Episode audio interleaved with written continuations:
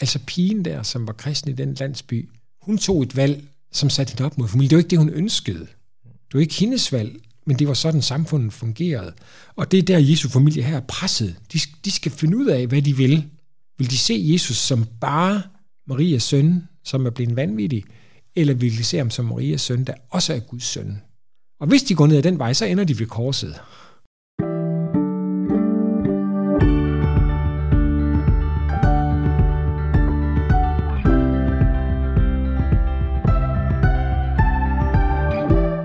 Velkommen til Bible Break, en podcast fra Bibellæsering. Jeg hedder Nikolaj, og jeg er vært for podcasten.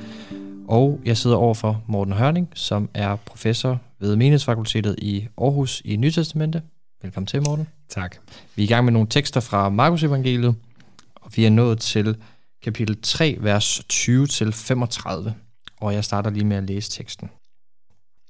Så kom han hjem, og der samledes igen en skare, så de ikke engang kunne komme til at spise.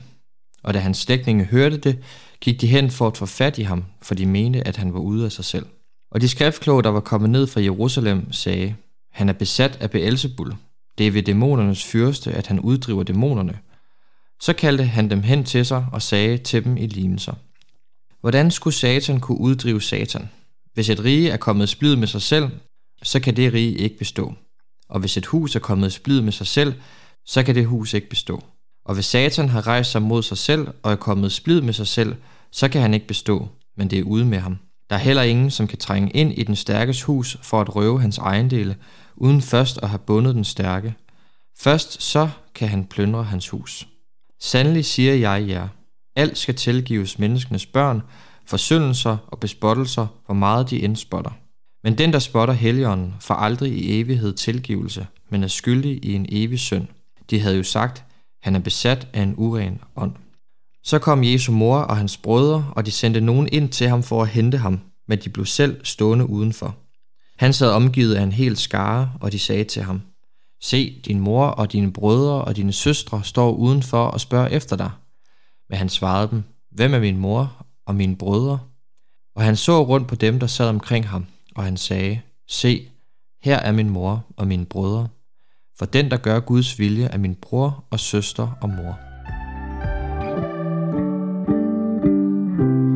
Morten, vi har, været, vi har tidligere været lidt inde på det her med geografien i Markus evangeliet. Og nu får vi sådan helt konkret at vide, at Jesus kommer hjem. Hvor er Jesu hjem? Altså, hvor er vi så henne sådan rent geografisk i, øh, i Israel? Der er vi tilbage i Capernaum.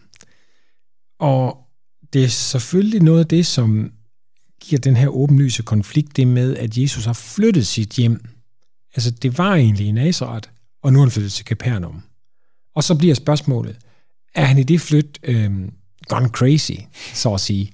Og hvis han er det, så er det et problem for dem hjemme i Nazareth, fordi han er rejst afsted med familienavnet. Han hedder jo Jesus fra Nazareth. Så han bærer familiens navn og ære. Og det med ære spiller en vigtig rolle. I kapitel 6, der kommer han på besøg i Nazareth og erklærer sig selv for vandæret i sin hjemby. Og det er en øh, meget mere i det her samfund måske end i vores, men også lidt i vores øh, samfund kan vi også godt fornemme, hvad det betyder. Altså det betyder at være kastet uden for det, man er, er sat ud af fællesskabet.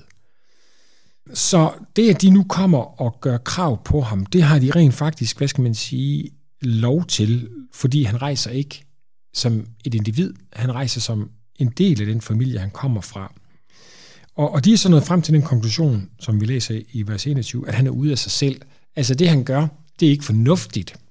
Det kan ikke være Guds rige. Det kan ikke være nyskabelse. Det er faktisk noget vanvittigt.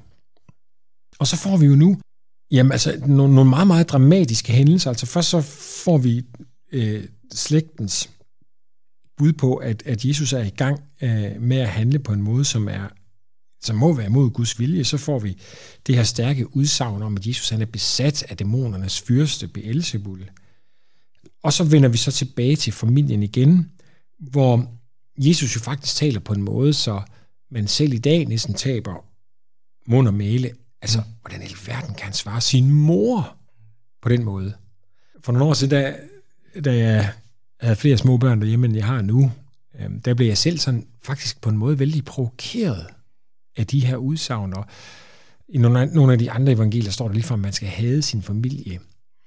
Øh, så Ja, et, et blad er med til at udgive, der hedder Til, som udgives af Selskab for Bibelsk Arkeologi, som skriver sådan om den historiske samtid rundt omkring det gamle og det nye testamente, satte mig for at prøve at undersøge det. Og det blev til en, en lille artikelserie på, på syv artikler. Så provokerede jeg i virkeligheden, at det blev til, til syv artikler for at finde ud af, altså er Jesus en familieomstøder? Kan man ikke være et familiemenneske og disciple? Det var der nemlig det, her stødt på i den nytestamentlige forskning, at det var der nogen, der mente. Øhm, og det kan jo godt se sådan ud, når man lige læser det isoleret set her. Men det, som, den konklusion, som jeg, jeg endte på ved at læse tingene sammen, altså alle de steder, hvor Jesus han udtaler sig om familien, det er, at han er ikke som sådan ude på at omstøde familien, men der er noget, der er vigtigere end selv familien.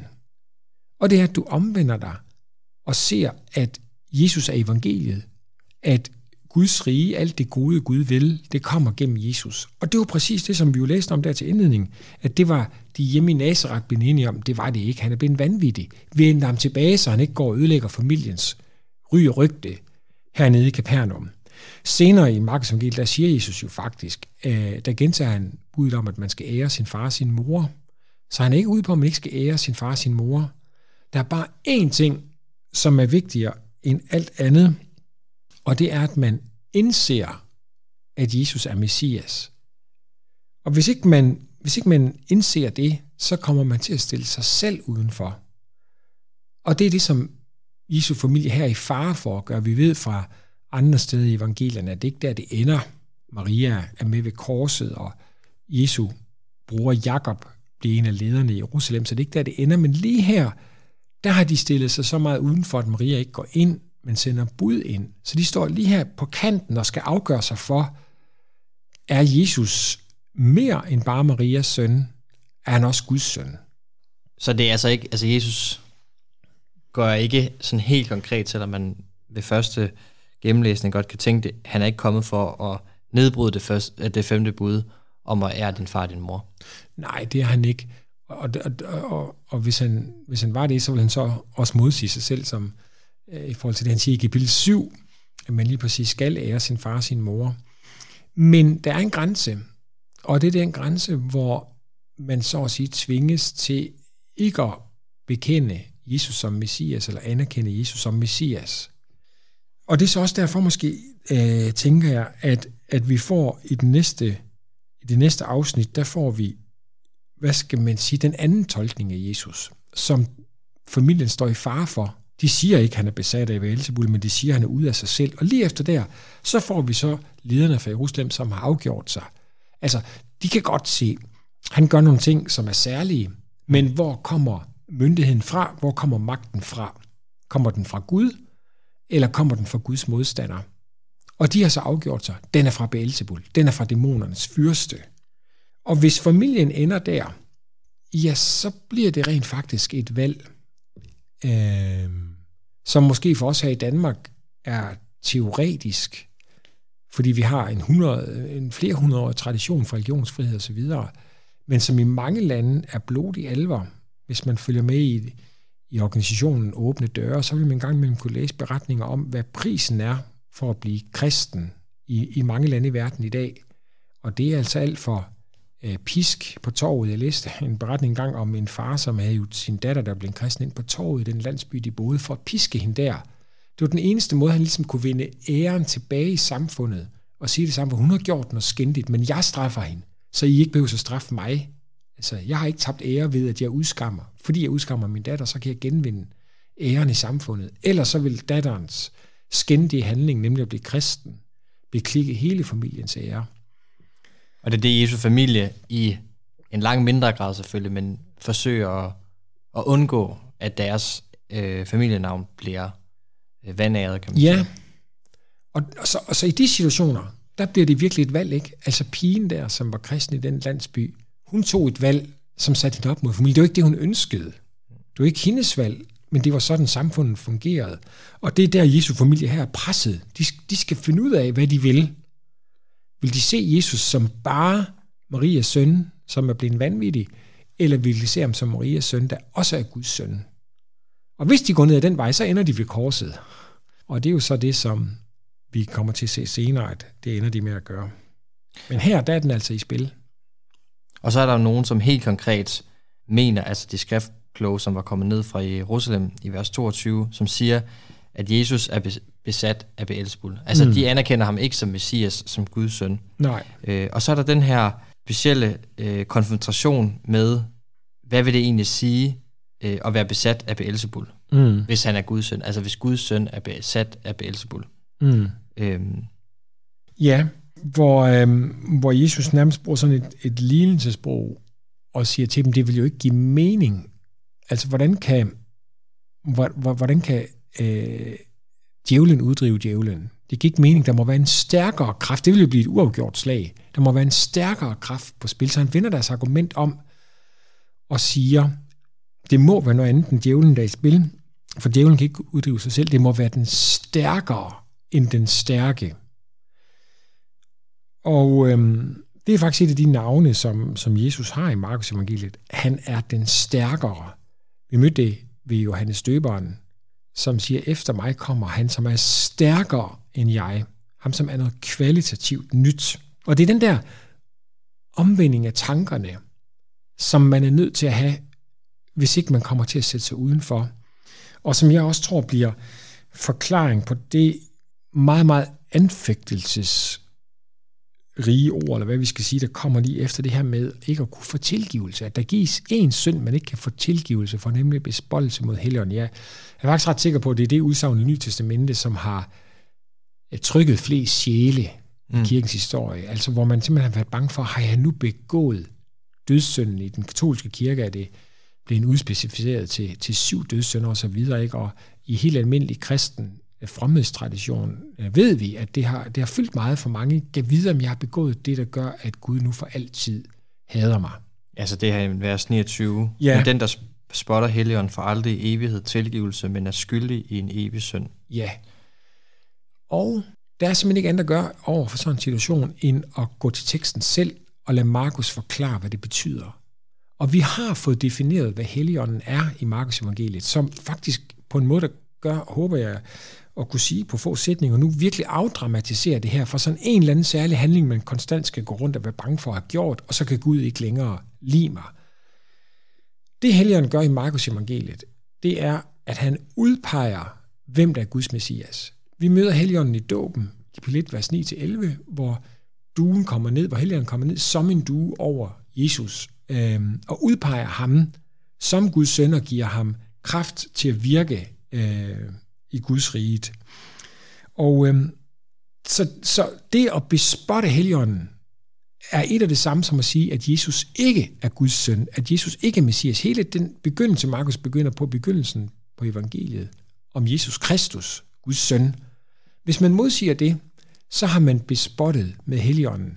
Så det er altså, så, og der har man jo så i sig selv også effektivt sat sig uden for bekendelsen af Jesus som Guds søn. Så det er altså ikke en eller anden sådan handling, man kan komme til at begå, som man knap ved, hvad er, men lige pludselig er man begået den, og så er man udenfor. Det er altså selve det at bekende, at der ikke er nogen kristendom. At, at Jesus ikke er Guds søn. At Jesus ikke er Messias. At han i virkeligheden er en galning, som øh, familien siger, eller en besat, som lederne siger. Så hele sammenhængen forklarer, hvad det er, nemlig at man siger, at der er ikke nogen kristendom. Og det er klart, det kan jo ikke tilgives, fordi så har man sat sig udenfor øh, hvis man hvis man hvis det er den konklusion, man ender på. Og det, er det også det spørgsmål, du tænker, som helt sådan konkret skal, øh, som vi skal tage med i vores, vores hverdagsliv, og som, som vi gentagende gange skal spørge selv, altså, kommer vi til at spotte Helion, eller kommer vi til at fornægte Jesus som Messias? Ja, det tror jeg, vi skal, og jeg tror, vi, vi skal gøre det på, vi skal ikke gøre det sådan på den måde, at vi tænker, at det kan man uforvarende komme til at gøre. Altså det er, hvad skal man sige, en, en grundindstilling til, til den kristne tro. Altså man simpelthen siger, at det her det er falsk. Det vil jeg ikke have noget med at gøre. Jeg tror, vi skal tage det med i den forstand, at det er jo en udfordring, som, som vi vil have, ligesom Jesu familie havde, at det er jo, det er jo vildt, at den her person, Jesus i Nazareth, der levede så lang tid siden, at det lige præcis er ham. Og ikke bare leve med det som en god fortælling, men som en dyb, dyb, dyb sandhed, som jo frem for alt er evangelie, og dermed godt. godt nyt. Det er det, evangeliet betyder. Men som rent faktisk også har den konsekvens i sig, at hvis man fornægter det, så har man så, har man så tilvalgt mørket. Og det er jo netop lige præcis det drama, som vi kommer til at følge videre fra med Markus evangeliet. At flere mennesker bliver stillet eller står over for det her spørgsmål. Hvem er Jesus fra Nazareth, mm. som bor i Capernaum? Ja. Hvem er Jesus? Er han Messias, eller er han ikke Messias? Øh, og som kulminerer helt konkret, kan man sige, med Jesus, der hænger på Golgata. Ja, og hvor, og hvor disciplene bliver den helt centrale arena. Hvad tænker de, hvad siger de med Peter i spidsen? Kan de holde til at se, at Jesus er Messias på den måde? Jeg synes, vi skal slutte på det. Morten, hvis man godt kunne tænke sig at vide mere om menighedsfakultetets arbejde, hvor finder man det så henne? Så har vi vores hjemmeside, øh, som hedder teologi.dk. Lige ud af landevejen, der kan man, der kan man læse dette og hint. Super. Tak fordi du lyttede med til den her episode af Bible Break. Husk, at du kan finde flere og tidligere episoder af Bible Break på din foretrukne podcast-platform. Tak for nu. Vi lyttes ved i næste episode.